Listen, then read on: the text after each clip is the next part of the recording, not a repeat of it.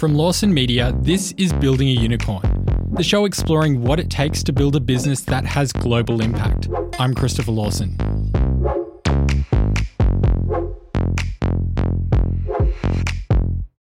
If you're anything like me, you've probably found yourself kicking back on a lazy Sunday afternoon, surfing the internet to see what's trending. And you come across this great video on YouTube, and it has this really interesting music. In fact, if you've noticed any trends on YouTube in the past couple of years, you've probably seen a lot of vloggers raving about this great music that they've found to use in their productions. And more often than not, that music will come from a Swedish company called Epidemic Sound, which is on a mission to soundtrack the internet. Oscar Höglund is the CEO and co founder of Epidemic Sound and is someone who thinks very deeply about the impact that music can have on our experience with the internet. Prior to starting Epidemic, I'd done a ton of different stuff, and I found myself going, well, I was a management consultant and we did like optimization of churn of customers in finance companies, and that wasn't very exciting. And then for a while we did television, and that sort of did carry a lot of cultural clout for me in a while, especially in a country like Sweden where content creation is a core part of our uh, DNA. People watch television, we have the most single households in Europe. Uh, we're agnostics, we're not religious, so the stuff that people spoke about around the coffee machines were the TV shows that we were making. TV eventually became less dynamic and everything moved more and more to the internet. And so we as co-founders landed very much in sort of a scenario where we said we want to be able to tell our grandchildren that the biggest contribution of our generation was the internet. We soundtracked it, and this is how it went down. And out come all the stories about how that happened. Now we'll get into what that all means shortly.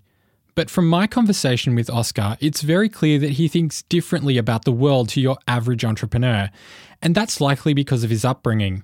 Oscar's parents are both Swedish, his mother worked on helping companies set up new offices around the world, and his father worked in banking. And in the 70s, they decided to make a move to London. They were supposed to stay for a year. 15 years later, they had three kids, a dog, a Volvo, a house. Eventually moved back to Sweden. Um, growing up in the UK, I think, was fantastic in the sense that you're technically outside of your comfort zone. I think I, I didn't speak at all until I was three, which is quite late. Uh, but then I started speaking both Swedish and English simultaneously. Growing up in the UK, I, it was good for a ton of reasons. There is an anecdote, however. So my, my nickname in Swedish uh, is Pigge, which means wide awake. And the true story behind that is when I was born in, in Westminster, I was a massive baby. I had jaundice, so I was all yellow, which is quite common. So I had to lie under like light bulbs quite a bit, and I had red hair. And I was twice the size of all the English kids. And so people would come up and look at all these tiny babies who were crying, eating, and doing the thing in their diaper. And there was this one massive baby who was just bigger than everyone else, completely yellow, red hair all over the place, and just a bundle of joy, according to my parents. And I was really wide awake and very, very happy. And so I got the nickname Pigge, which in Swedish means wide awake and happy.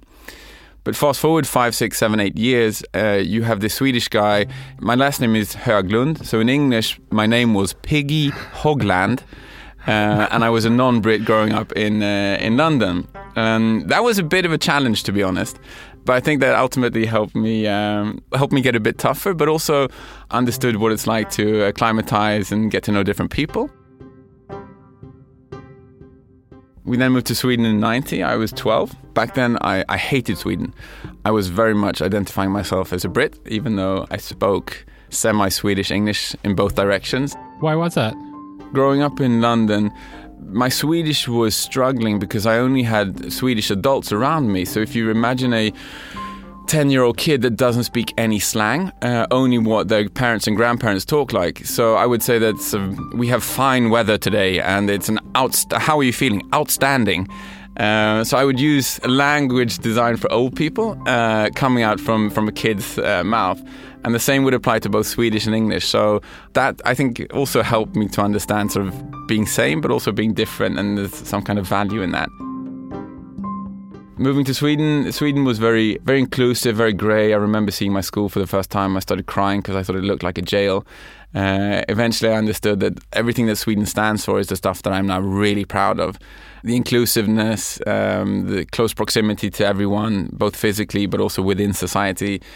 I'm almost at a point where I think paying uh, a lot of taxes is cool. I like the concept of building a society where everyone gets to participate, where the strong take care of the weak. And I've also come to a little bit when when I meet people, especially um, who live in metropolitan cities, there's this sense of not entitlement, but this is London or New York, and we've seen everything, we know everything, and you scratch the surface, and typically they haven't because they hang out at the same bar, do the same thing, and they don't really utilize the plethora of opportunity. Right. So they've just got this uh, very closed picture of the world, which is just the things that they see on a day to day basis, and no real understanding about what happens elsewhere. Exactly.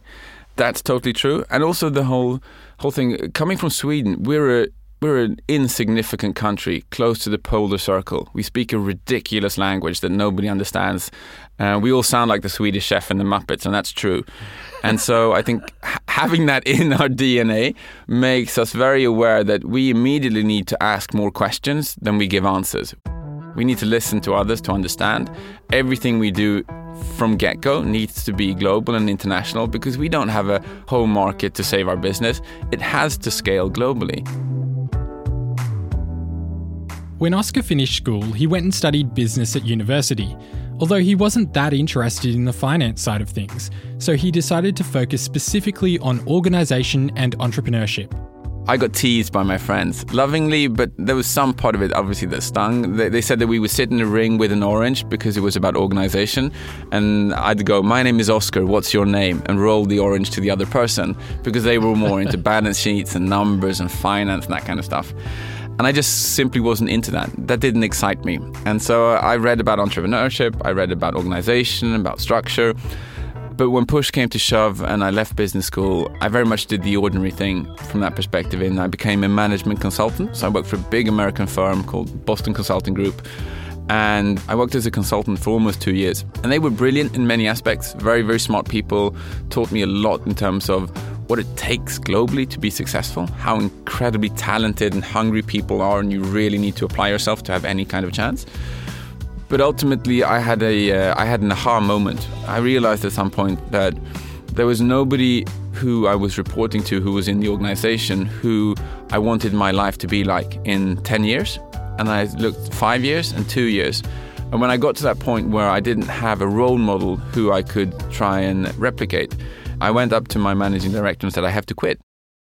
My parents were really worried because they were like, Oscar, you can't leave a job. You have to go to a job, and this is going to look bad on your CV, and you, you need to have a plan, my son. And I'm like, No, dad, mom, I'm not happy. I need to go. After his time at Boston Consulting Group, Oscar looked around for the opportunity that would give him that satisfaction that he deeply craved, and in the end decided to make a move into TV, working for a company called Zodiac Television and they made TV shows all around the world. So, Girl with the Dragon Tattoo, so Bear Grylls, Man vs. Wild, uh, Wallander, ton of like very compelling stuff. And I met my eventually my partner in crime. His name is Zach, and he was the chief creative officer of Zodiac. He'd uh, founded the largest commercial TV broadcaster in the Nordics a couple of years before that. He's 15 years my senior. He's a punk rocker from the north of Sweden, and I was this nerdy number guy coming in with a suit and very nervous. And I immediately wanted to impress him. I just had a very strong feeling that I want Zach to think that I'm good. And so I would apply myself like crazy in the meetings where he was present. And for some odd reason, I can't explain it till this day, he was the same. He wanted to make sure that he delivered value in our meetings and that we really um, we clicked around that. And I immediately felt that if my life is anything like his life in 15 years, I'd be a very, very happy person. He took his job very seriously, but he didn't take himself. He has the highest IQ of anyone I know.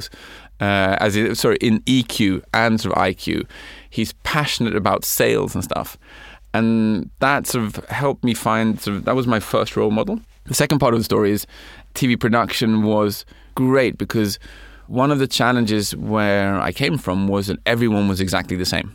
And so, in terms of trying to add value and protect my mojo, it was difficult because we'd all been to prestigious business schools. We all worked 80 hour weeks.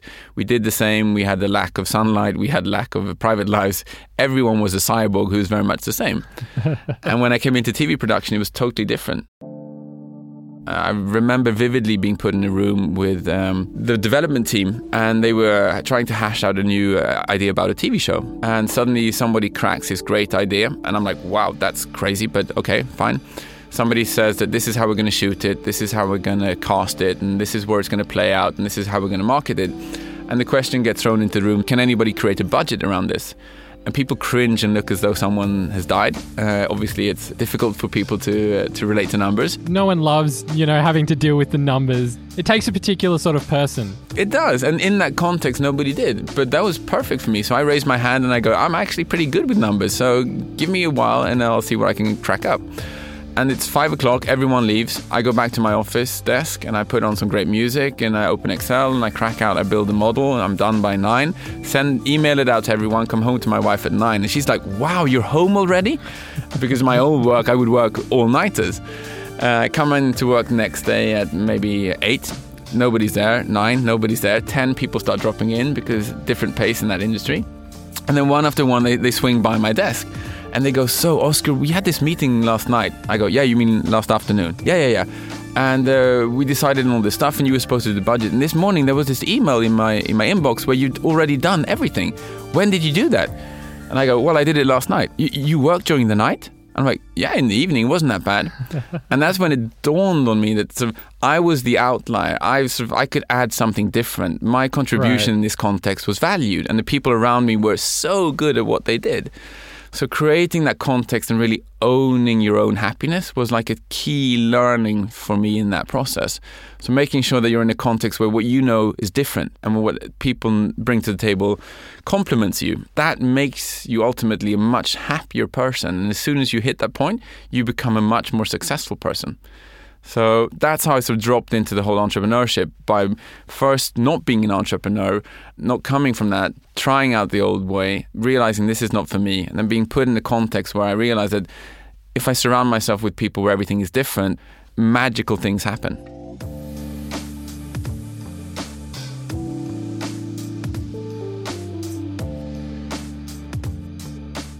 For anyone that's worked in television, video, or even podcast production, you'll know that sourcing great music can be one of the most frustrating parts of the job. The traditional TV model involves film producers going to music production companies. You get access to production music, and then once you find that perfect track, you have to keep logs of exactly how much of it you use. Then you have to clear the rights of that music by paying a fee to the licensing body in whichever market you intend to distribute. It's a very complicated system that involves many, many players, and one that Oscar was growing tired with. So, along with some other producers, they decided to explore the idea of building their own company, which would fix all those issues and make the whole process simple. But before the team could really sink their teeth into fixing music, Oscar wanted to understand the entire industry better.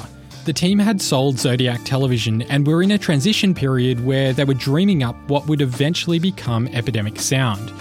And while they waited, in 2008, they decided to create a television program called Made in Sweden and placed two relatively unknown artists in a house along with three experts, and then over a six week period tried to turn them into stars.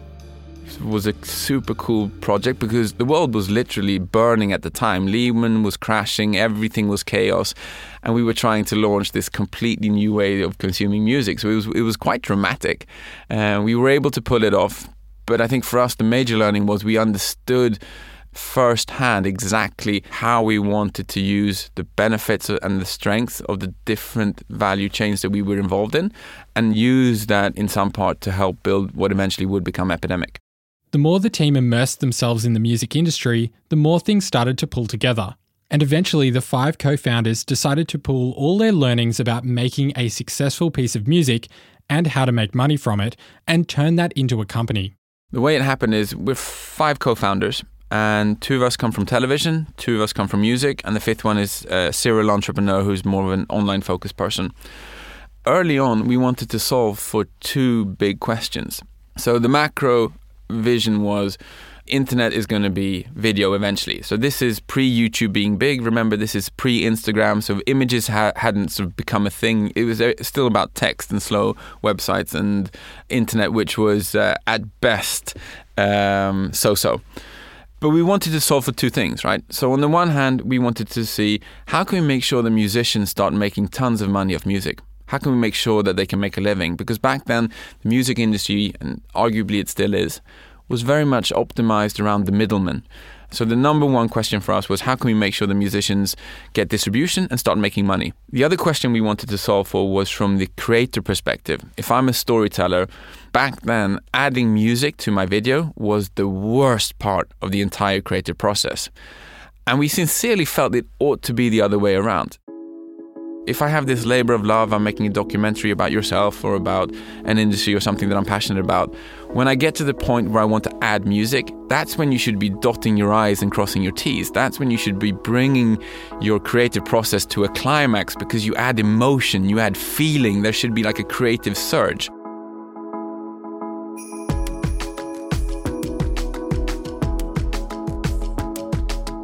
And it was at this point, in 2009, that Epidemic Sound was born.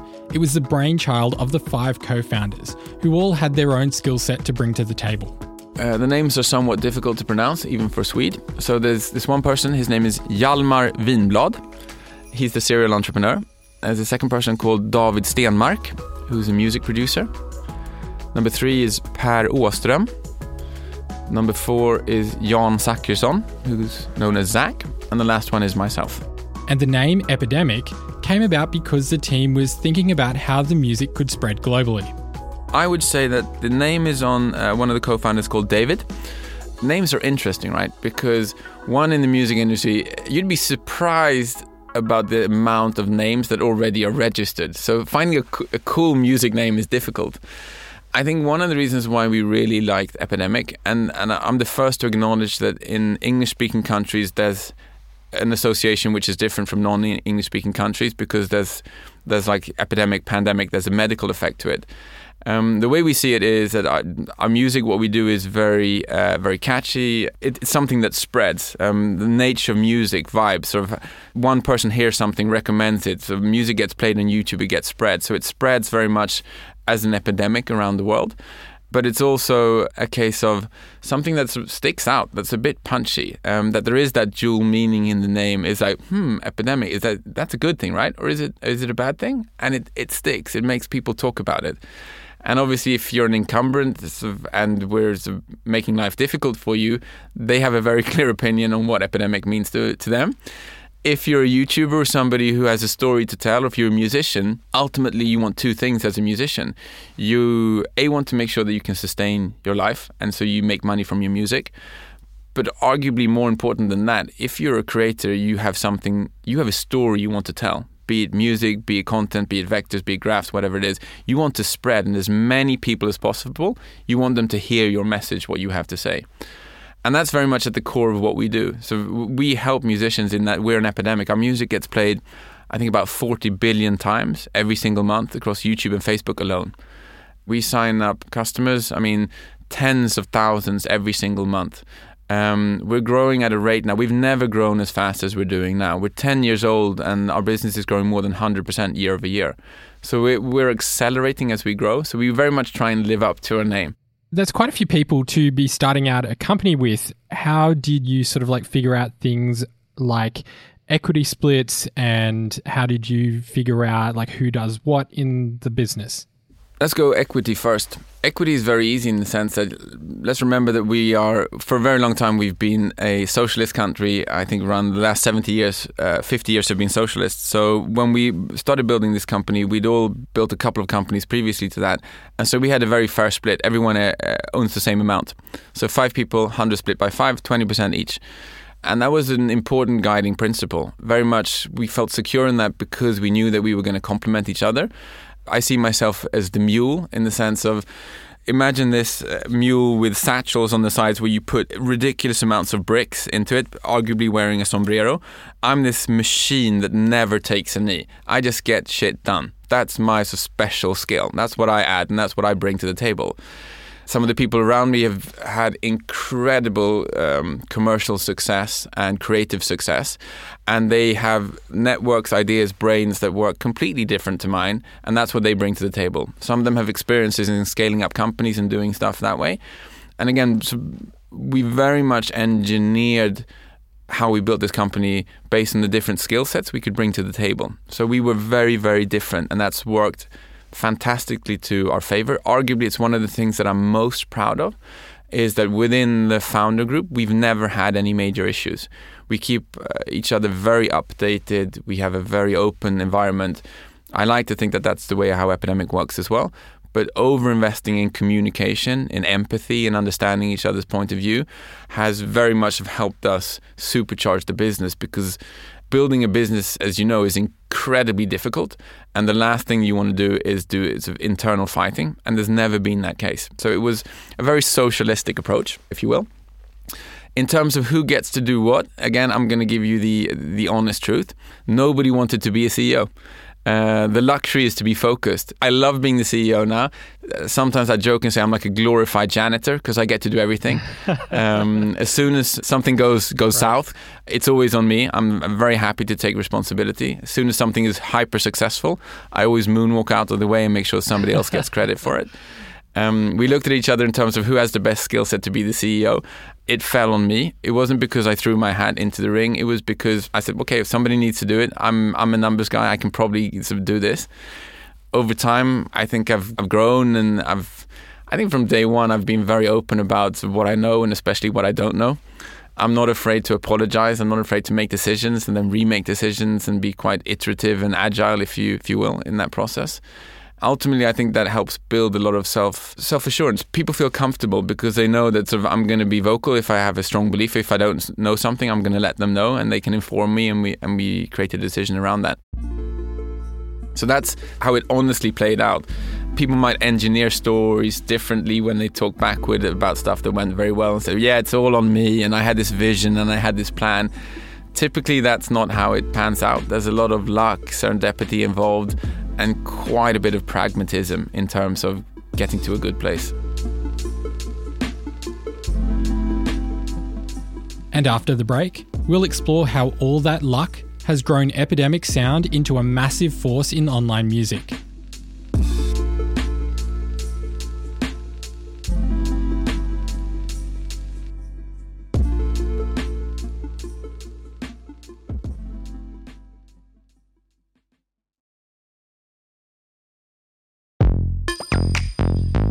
This is Building a Unicorn. I'm Christopher Lawson. Before the break, we were speaking with the CEO and co founder of Epidemic Sound, Oscar Höglund, about the early days of the Stockholm based company. And before we go any further, it's important to talk about Sweden in the context of the music industry. It's a country with a population of less than 10 million people, but it's really become a superpower in the world of digital music, spawning several big music startups the biggest of which is streaming music service Spotify, which was founded in 2006 and now has a market cap of more than 26 billion US dollars. There's also SoundCloud, known for allowing artists to upload their own content for the purpose of streaming. And then you have a history of great Swedish bands like ABBA. There's clearly a lot of musical talent in Sweden, so you'd think that the CEO of a music company like Epidemic might be someone who actually has some musical ability, but you'd be wrong. Unfortunately, I'm not a very talented guy in in any aspect. Uh, in particular in music. My one skill there, I will say, uh, I play the guitar in self-defense, which sounds horrible. Nobody's ever going to hear that, uh, as in me playing. So you haven't been out composing music for Epidemic in your spare time? Oh God, no, no, no, no, no, no, no, no. Yeah, no, I don't do that. Um, I do love poetry and rhyming and that kind of stuff. So I'm definitely the. Um, I'm a father of three now. So come Christmas, I love the rhymes on presents and getting that working. I can hear a song twice and then I know the entire song by heart. So lyrics stick. I'm one of those people. I think we're like 10% of wow. population. That's um, amazing. Which is it's a blessing and also a curse because when you have small children, my youngest is eight, my oldest is 12, every single track that gets played on the radio on a playlist or wherever you consume it, I hear everything that they're saying. And a lot of songs are, are uh, let's say, ambiguous in terms of messaging. Uh, so most people just say, This is a great melody, and they bob their heads. And in some cases, I'm hearing what they're actually saying, and I'm like, Yeah, wait, we should maybe listen to something else when you were starting out, you've got this great idea that uh, you're going to make this music process just much easier and simpler and, and really change the structure of how this all works. What was the reception ha! like from the industry when, when you, you come to them with this great idea for how you're going to make their lives easier? What, uh, what did people say? Wow. Where to begin? Well, the first thing that happened when, when we started telling people what we wanted to do was, yeah, well, that's impossible. One of the things we wanted to achieve was we wanted to be self sustaining in a world where all of the music industry, to some extent, if you ask me, uh, is like a shotgun wedding. So you have record labels who have the artists, the songwriters, and the actual producers uh, and the brains behind the lyrics and the songs. And then you have neighboring rights organizations who, to some extent, represent the artists, who rec- the recording artists. And then you have a number of different rights holders. There's a whole process of, of finding A and R talent, producing it, distributing it, and getting it done it's like a massive shotgun wedding where nobody calls the shots. Everyone is dependent on each other in order to get the circle to work out well and they don't really have the same incentives and it doesn't really work out. So initially what we wanted to do, we said that we want to be self-sustaining. We want to build an ecosystem where we're not dependent on everyone. That's going to take a very long time, but we want to understand the end user. We want to understand the musicians. We want to be able to control A&R. We need to own the data sets. We'll put together the business plans. We'll put together the payment solutions. We'll make sure to take care of the customers and the musicians and create an ecosystem that actually works. So launching that idea initially was sort of everyone. That's a terrible idea because it's going to take a very long time. There are no unit economics. It's not going to work out. But our bigger vision was well, well, it's a leap of faith. It's a contrarian big bet. But we think that rather than double down in this system, which ultimately doesn't work as we could become truly dispersed and distributed around the world, and as online video becomes the new norm, that system isn't going to scale.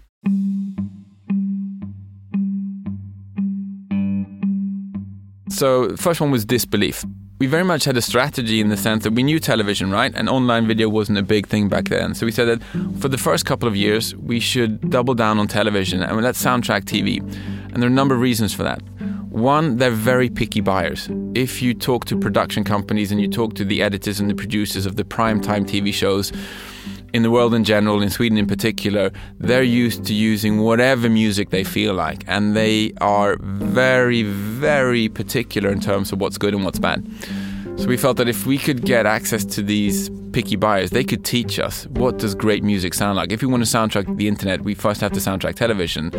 And they gave us a really hard time for a number of years, which was great. That was one part of understanding what people need. Second one was about building the process around this. So, what kind of products do these people want to use? Help us understand the use case. And coming from television, we knew uh, one example. We have something called stems. So every single track, we decided to record it in separate stems. And the reason behind that was that we'd made a lot of TV shows and we knew exactly what it felt like when you had the beginning of a, let's say, a Robinson episode. So panorama, this island, dum dum dum dum dum drums, and then a sort of local national hero who's the um, host for the show is going to say, "G'day, mate! In this week's episode, we're going to do blah blah blah blah." But his voice or her voice is the exact same pitch as the drum or the keyboard or the singing in the song. So we would spend endless hours trying to find a segment of a song which didn't include that instrument, copying it, looping it, trying to recreate a track so that the person could talk and then we we did it. And it was it was a nightmare, but it was a use case problem. And nobody in the music industry wanted to address that because the impression that we had working in, in TV production was very much uh, music was the finer art, or they felt that they were in comparison to online storytellers or television production in general, and reality television in particular. So the sentiment in the room would be when we met with music companies always that you're going to take our beautiful musical art and you're going to sort of make it foul by incorporating it in this commercial television production. And in order for us to accept that sort of splight, you're going to have to pay us an arm and a leg, and you can't alter anything. And so we're doing you a favor we completely re-engineered everything behind that and said, listen, we'd be honored if you want to use our music in your storytelling, and we'll take it one step further. Every track we make, we'll split it into stems, so you immediately can pull them all into your timeline, and you retrack the drums, you retrack whatever, you add the voices, and you can build music in layers to accompany and highlight the story you're trying to tell might seem like a small thing, but it was a completely different way of thinking and being customer centric and putting our users before us. Hence, getting into that whole TV business was really, really important for us because we needed to understand the trade. We eventually got traction. Um, there was this point in time when I was looking at television in Sweden and I flicked between every single TV channel in Sweden. We don't have that many, it's 12, I think. And they were playing our music at the same time in every single TV channel. And so I sent an email to my co founders and I said, hey, I think we have product market fit. We should probably scale and move into more countries and eventually start sort of looking at our bigger vision, which is soundtracking the internet. Not only did Oscar and the team have to work on getting TV production companies on board, they also had to convince musicians that this was actually going to work. So, one of the strategies they took from the start was to pay musicians upfront for their music. So rather than the traditional model where musicians would create the music and wait around for years to get royalties, they'd actually have a guaranteed payment for their work, which is a much more attractive offering. I know you've got a model where you buy the tracks directly from the musicians for a particular fee. When you're starting out as a startup, like that becomes very capital intensive to do that and you don't know what people are going to use, etc. So, what was it like initially getting musicians on board with your vision? I have tons to say about this. I'm very happy you asked this question. Let me bring you back to 10 years ago we took a strategic decision in the sense that do we go public and talk about what we do, which is a very American way of doing things? So let the world know this is what we're doing and then eventually do it. Or do we go more Swedish and be very secretive, don't say stuff, keep our heads down? Because strategically, there's a lot of value in building a company, or making a lot of mistakes and understanding sort of how stuff is actually going to work. And once you hit a certain point, when you hit a certain scale, it's going to be very difficult for somebody else to replicate or play catch up. We opted for the latter. So we didn't give interviews, we didn't talk that much, we relied completely on word of mouth, and we had a very low profile out of strategic reasons. We can get back to this later on because the jury's still out whether or not that was a good move or not because people tried to hijack our brand. There was a lot of talk about us and we didn't want to go out and comment because we wanted to keep a low profile. So initially what we did is we used word of mouth. So through our founder collective and being Swedes, it was there's a lot of talent in Sweden and we're very well connected as a music um, nation. And so initially we started reaching out to people and I think in the early days we might have had maximum 100 people a month who would apply. We started out very small scale, and the pitch to musicians in in the early days was quite simple. Uh, I'm going to use a f- football comparison. We would go, "Hey, so you're a fantastic music creator. We'd very much like to work with you. Um, here's how we work. We'd like to commission music from you and pay up front." This is the exact opposite of the rest of the music industry because traditionally, as a composer or a producer, you would be asked to create music, you wouldn't get paid, but there would be this vague promise that this might be a hit, there might be a pot of gold at the end of the rainbow. It's called royalty. And if for some bizarre reason the accounting is right and the reporting is right, in two and a half years you might make some money of this. We went the exact opposite direction. We said, no, no, no, we'd like to commission this track of you. I'll pay you $1,000 if you do this. This is what it should sound like. But there isn't going to be any royalty, uh, but there is a guaranteed fee. And on top of that, we'd like you to work together with us. So within our collective network of people who are the epidemic, there are 15 people who uh, have done what you've done for 10, 15 years. They're the best in the world at their game, and they can coach you. They can teach you. So arguably, it was it was a bit like saying to uh, somebody who plays football, "Listen, we have this. How would you like to practice with David Beckham? And we would pay you to show up for practice." So once composers got that message out, people were really, really interested. People started to sign up, and we started to screen a lot of people. I think to date, we've had tens of thousands of musicians apply. I think we work with 0.6 percent. So we're very selective. It's it's difficult to work for Epidemic because we have very high standards. What makes a good Epidemic musician? I'd argue there's a number of things. One of the most important one is your ability to talk about the creative process be in it, but also take yourselves out of it. Because a lot of what we do is we're really good at creating music and ultimately creating emotion. So, understanding what you're trying to achieve, taking feedback, working in a collaborative process is very, very important. There's skill set and there's experience and there's all that, and that's a given. But I think being able to see your role and how you can learn and adapt and take feedback and be progressive and productive in that process that's I think that's a challenge for a lot of people. But ultimately, the ones who are really successful are really good at embracing that experience. I mean, you talked about this point, like where you saw all of these television channels were using your music. And as you started sort of distributing your music out onto other platforms, was there a point where you realized that what you're doing is actually going to be really big and really impactful? On the one hand, I've, I've always known. I've always known that Epidemic is the one. I think I've been fortunate enough to be part of building eight different companies. Uh, they've always been about storytelling from game perspective, television, online video, uh, music, pods. I'm passionate about all that, but I've always known that Epidemic is the one.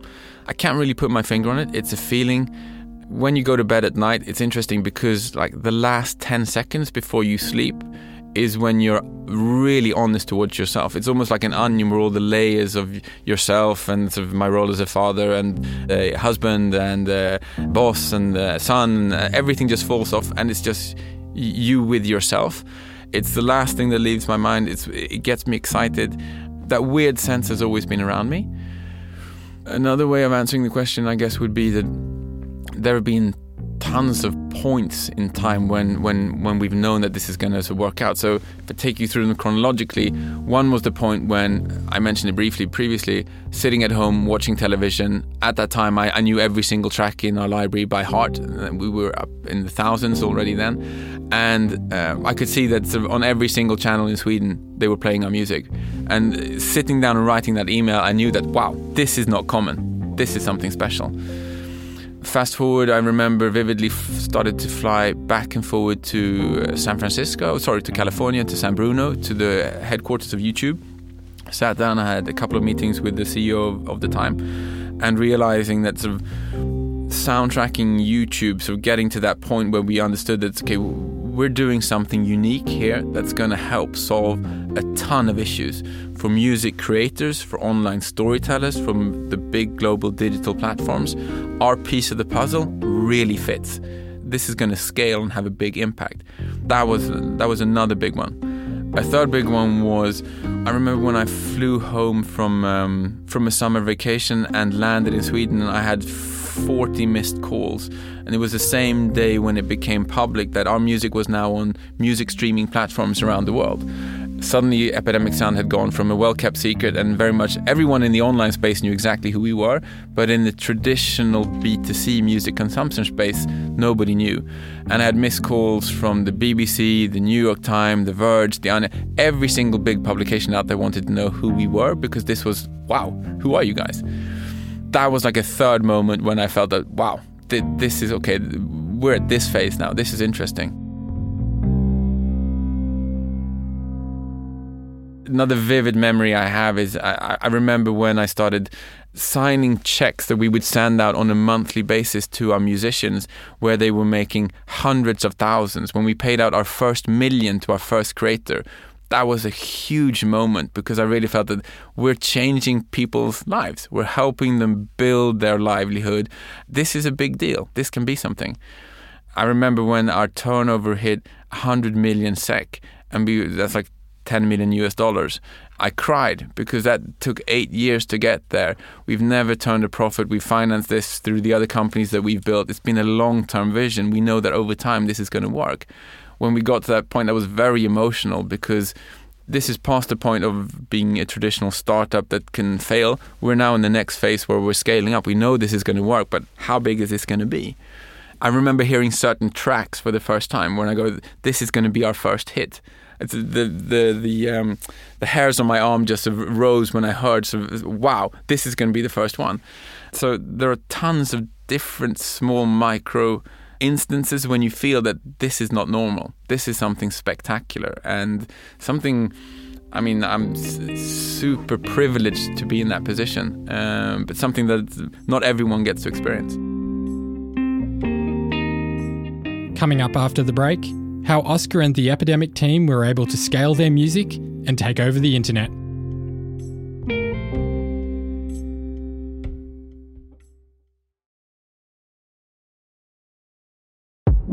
Welcome back to Building a Unicorn. I'm Christopher Lawson.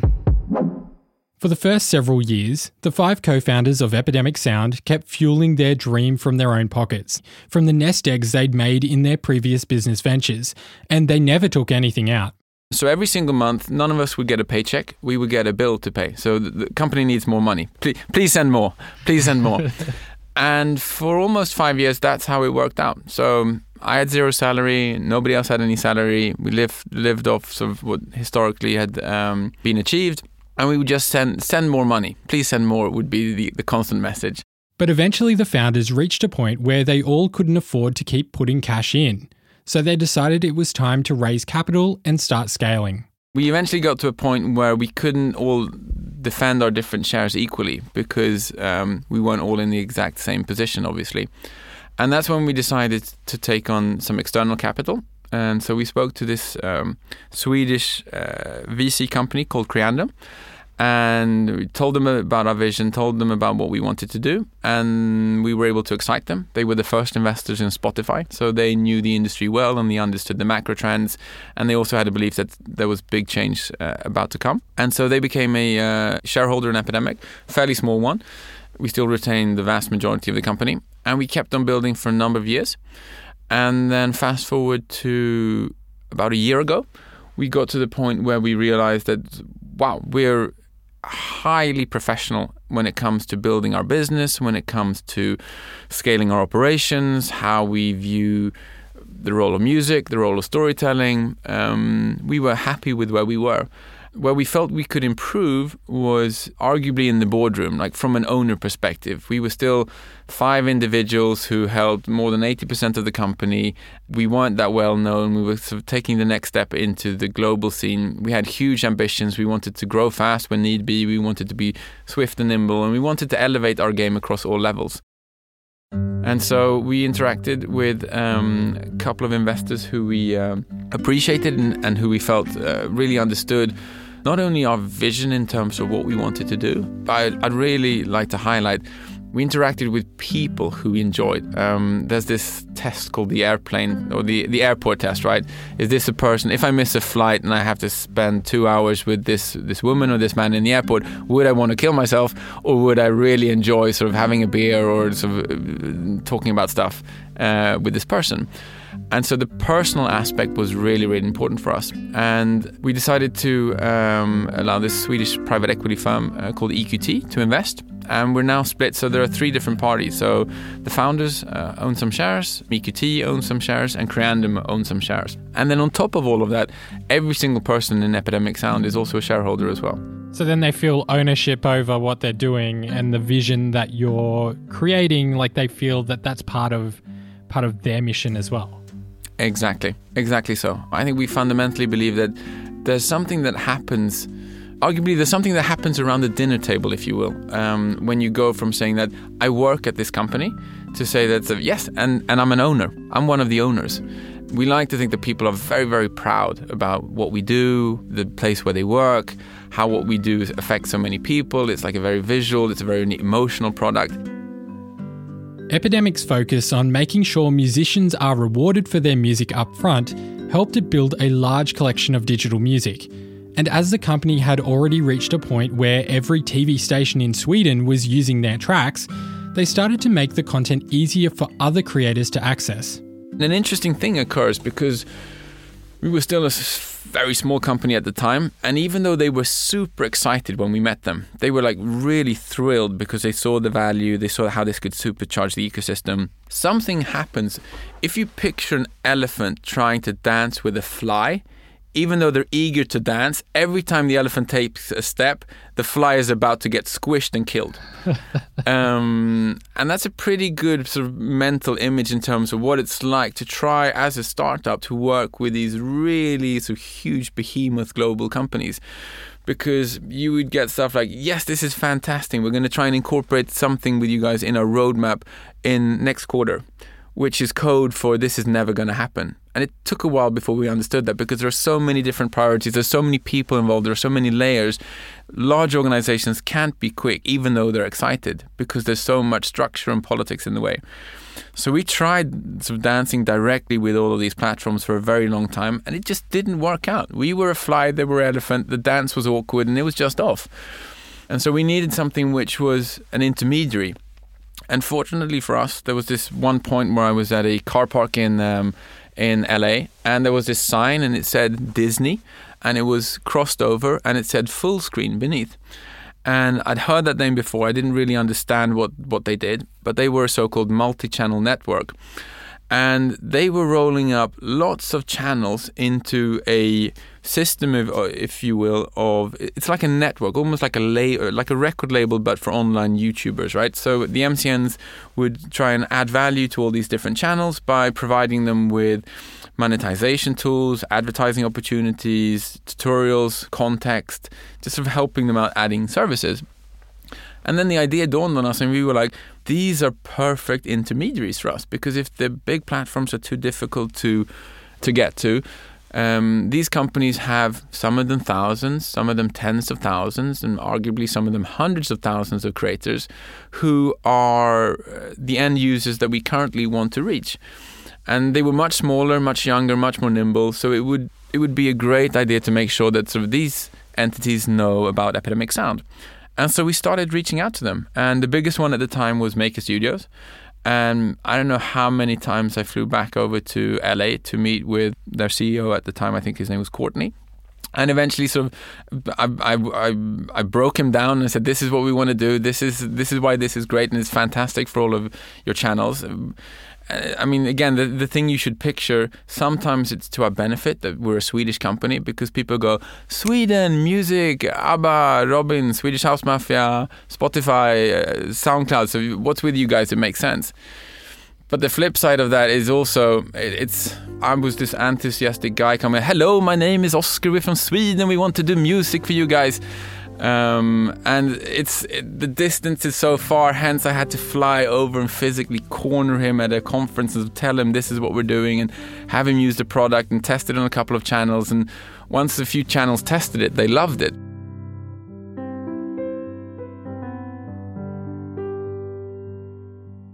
Epidemic Sound eventually moved past the multi channel networks, offering affordable subscription plans that allowed YouTube creators to use music in their productions for a small monthly fee.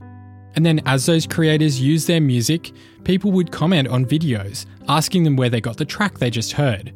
The Epidemic team would then reply to the comment, tag the song, and then gradually they started building their own social profile, leveraging the power of those communities.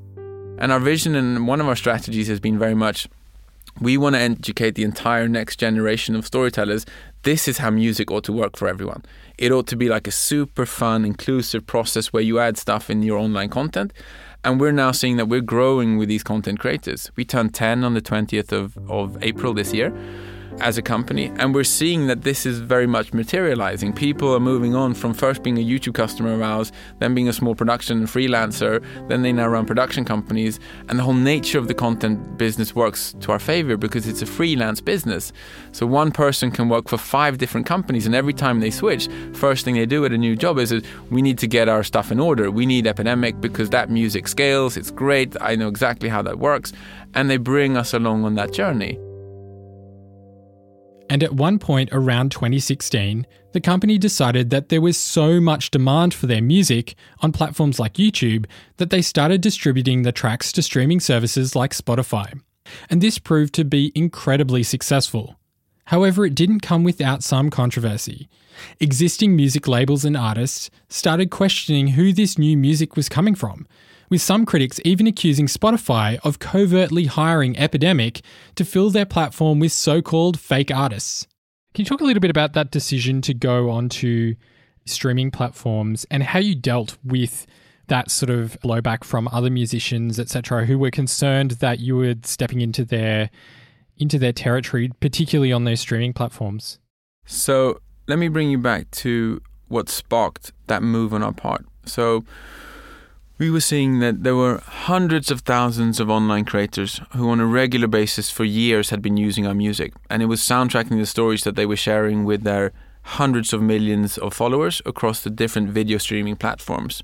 So at that point, we were arguably very well known in the online community. Um, because our music was soundtracking the content creators that they followed and respected. There were more and more com- comments popping up around these videos saying that I love the music you use. Um, I want to listen to that when I study or when I cook or when I go out running.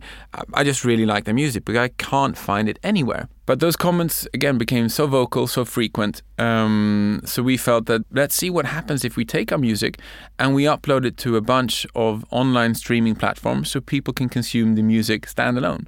So again, it wasn't driven so much because we're incredible entrepreneurs and we're so super smart, more, but we really listened to our end users and to our customers. So we took a, couple of thousand tracks. We uploaded them to multiple streaming platforms, where Spotify is the biggest one. We happen to be Swedish, as do they. And our tracks got traction. So step one was that they got uh, traffic from online video platforms started uh, flowing onto the different streaming platforms. The different streaming platforms started seeing that these tracks were being listened to a lot, so they got included in all different kinds of playlists all over the place. And because for 10 years we've been very focused on doing one thing, we create music which is perfect for capturing emotions because that's what our storytellers want us for. Hence, when we saw the proliferation of different playlists, tens of thousands of them who had specific purposes, this is like um, chill music or peaceful or studying or running or uh, yoga or sort of getting up in the morning, specific purposes, our music was ideal for that because we'd been doing that for 10 years' time. What then happened was, I think that the rest of the, the world, which wasn't online, who wasn't consuming our music, they hadn't heard to us in any kind of extent at all. And so when we suddenly started seeing all this traction online, we left the music industry baffled and bewildered in the senses of who, who is this company? Who are these artists? Who is all this music?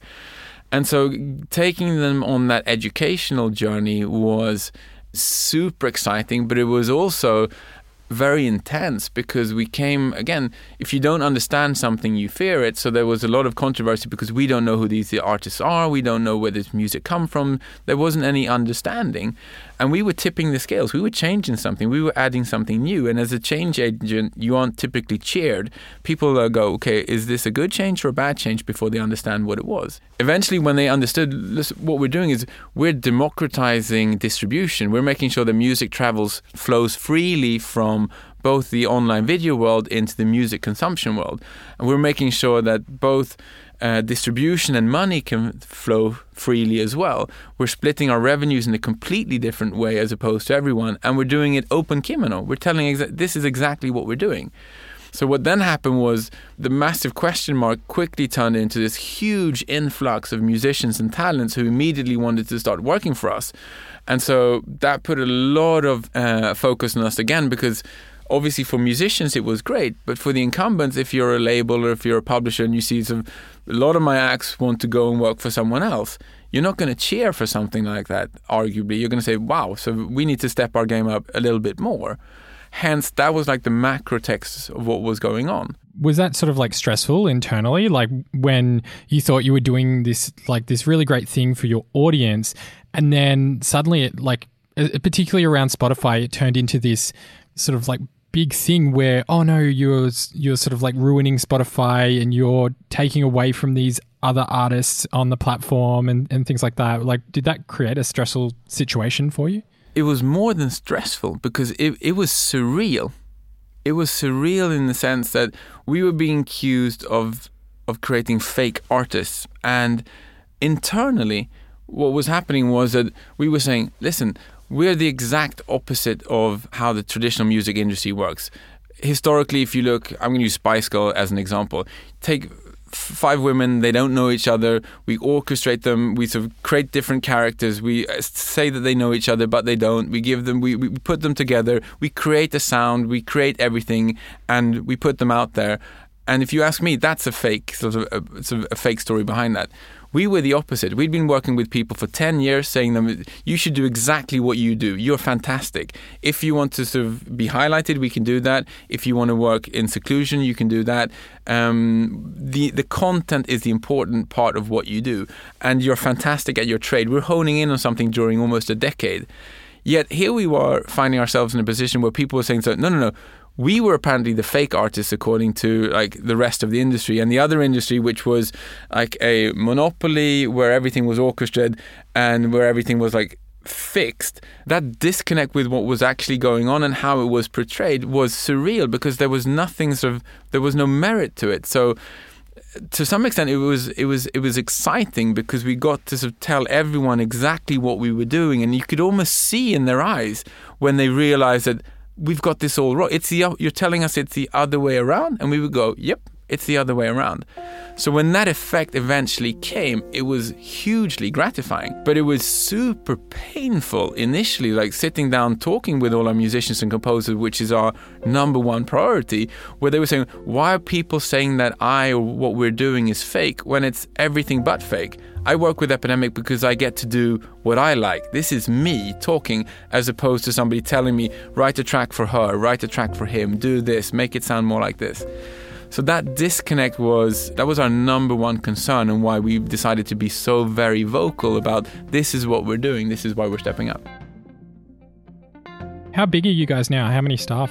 I think at the end of 2014 we were less than 30 employees and we jumped to 2017 we were uh, about 150 and now we're well over 300 so uh, I think that we're arguably we're go- growing at a healthy pace what have you learned from try from growing like a team that rapidly? I mean, rapid growth can be really difficult to manage.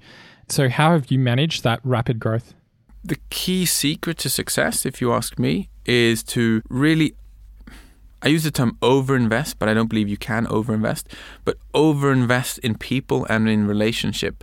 If you make sure that the people around you feel secure in terms of what's the bigger vision? What are we trying to do? What's my role in this? What's expected from me? So how, what are the degrees of freedom within this organization? Making sure that people feel that they understand and know that people become autonomous in a way which is fantastic if you're a fast growing company. You have all these micro units who there's there isn't this need for constant control everywhere because we have a very clear idea of of where we're going um, and ma- maintaining that sense of us community in, in parallel while people feel empowered and they can do stuff that's been like super important so i think in in the last years alone we have multiple offices in europe um, we opened our office in New York a couple of years ago. We opened our office in Los Angeles uh, a year and a half ago. And come two weeks now, we're opening up our first office in Australia, in Sydney. Um, so I think that sort of making sure that sort of when we do stuff, we tend to do it properly. That's like an important part as well, I think. You're 10 years into this journey now. When you look at what you've achieved, how do you feel? There's this fantastic Swedish expression which goes something like, behind every successful entrepreneur, there's a very surprised mother in law. uh, it's something like that. And to some extent, I guess you do feel surprised, right? Because a number of years ago, we had this vision. We wanted to soundtrack the internet. And in that process, we've been incredibly blessed by serendipity, luck, hard work, talented people, and just this process of growing, growing, growing so faster and faster. I feel humble. I feel excited. I feel there's a lot of responsibility from a number of different places. Responsibility towards myself. There's this opportunity. Need to make the most of it in terms of having an impact on the world. There's the expectations from musicians, from content creators, from employees, from investors. Uh, ultimately, I think that sort of it's something that's it, it's exciting because there's this whole risk reward and either you like risk and for me risk is something that you carry with you every single day. It, it's it's part of the whole reward. And i enjoy that challenge. I enjoy going to bed feeling that anything is possible.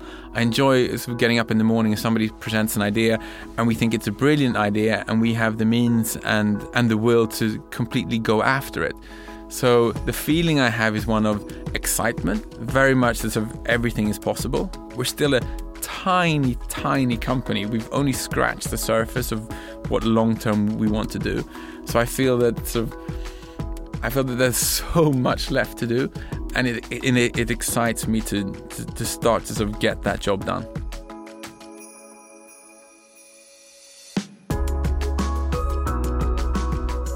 Thanks to Oscar and the team at Epidemic Sound for taking the time to speak with us for this episode.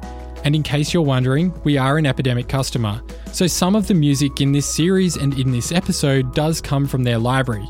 However, they've played no part in our editorial process.